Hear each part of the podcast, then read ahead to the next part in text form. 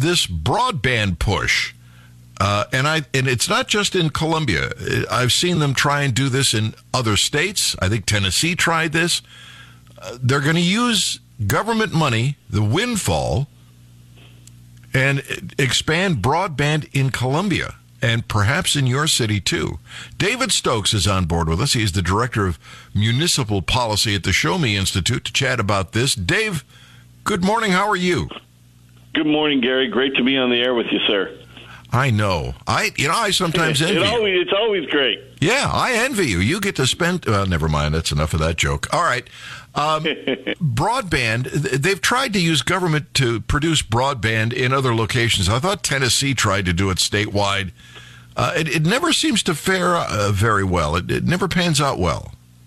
It doesn't, and it was Kentucky. I think ah, you're, Kentucky. thinking of that did a. Often confused. Uh, Kentucky was tried a statewide broadband program to try and have the the state provide it, and it just didn't work. Shockingly enough, the government wasn't able to efficiently provide it, but it did. It did put you know private business, private broadband providers at a disadvantage because, of course, it's hard to compete against the government. Like any government run business enterprise is going to likely be very poorly run, but it's certainly going to have advantages in taxes and regulations over the private business it's it's competing against.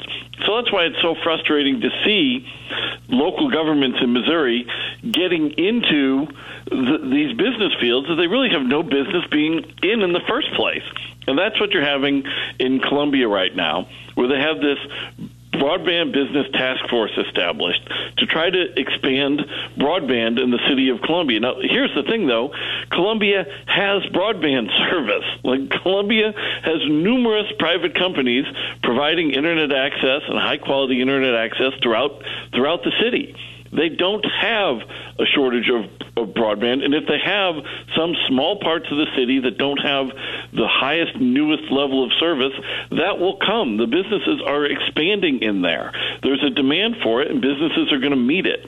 So there are actually parts of the state of Missouri that truly are unserved, and it's frustrating to see the, this, this national infrastructure money, these the stimulus funds, all these different gigantic bills, trillions of dollars, and they're taking broadband money and they're it's there's an argument for doing it in the truly unserved parts of rural, truly rural America, which don't have it.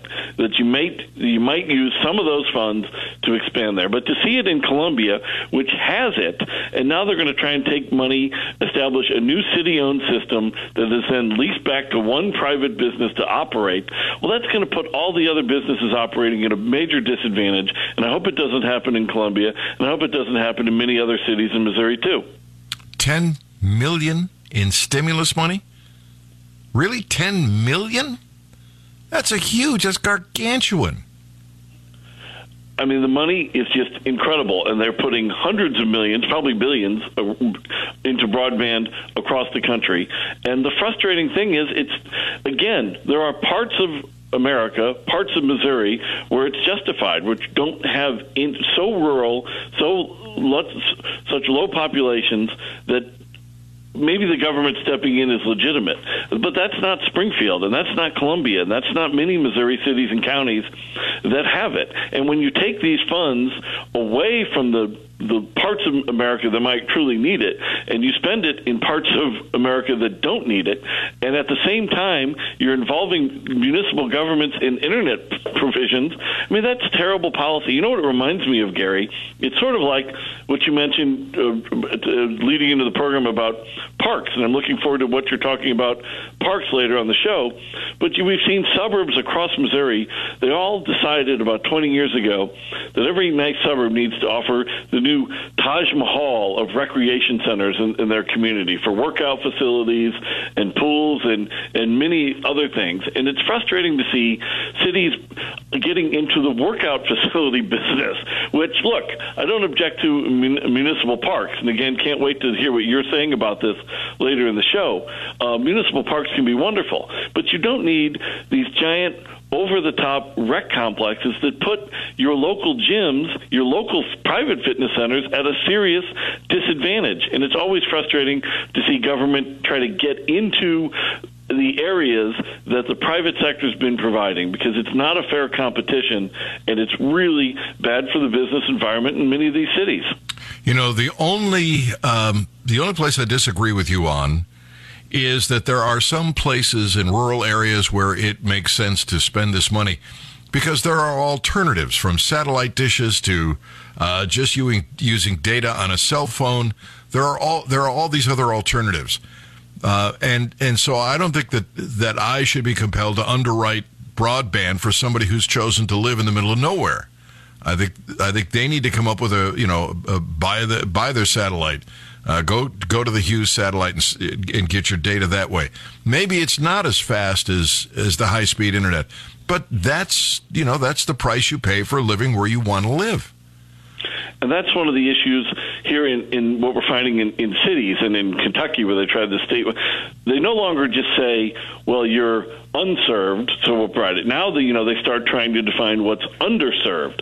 So now they start taking tax dollars to to increase the service level, often only slightly, and often, usually, very poorly done. So so they get away from unserved and into underserved. Well, nobody really knows what that is. Underserved is just what the what the people in that area demand from their local politicians, and they're going to demand they're going to demand a lot. So I would hope in Columbia that this business task force would realize that there are a number of well-known, very well-run private businesses providing internet access in Columbia, and the city doesn't need to suddenly put itself in competition with them.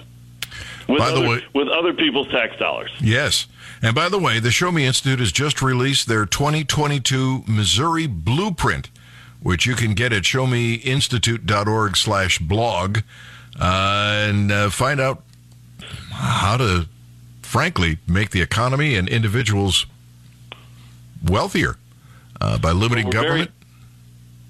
Amen. We're very excited about this each year. We we've been releasing this every year for a while in preparation for the upcoming legislative sessions, and this is our 2022 blueprint for the upcoming legislative session with a number of ideas on school choice and economic subsidy reforms. I know how passionate you are about both those issues, and many, many, many other ideas for local, for I'm sorry, state senators, state reps, and others to sort of go through this blueprint and see re- see real ideas, real ideas to really change Missouri for the better, uh, to make to grow our economy, expand our economy for everyone, and and live. And in most of those cases, it often involves limiting the role of government in certain areas. All right, Dave Stokes, thank you for being with us. Gary, always great to talk to you, sir. Everything uh, we talk about, including the blueprint at showmeinstitute.org. All right, sounds good to me. All right. So-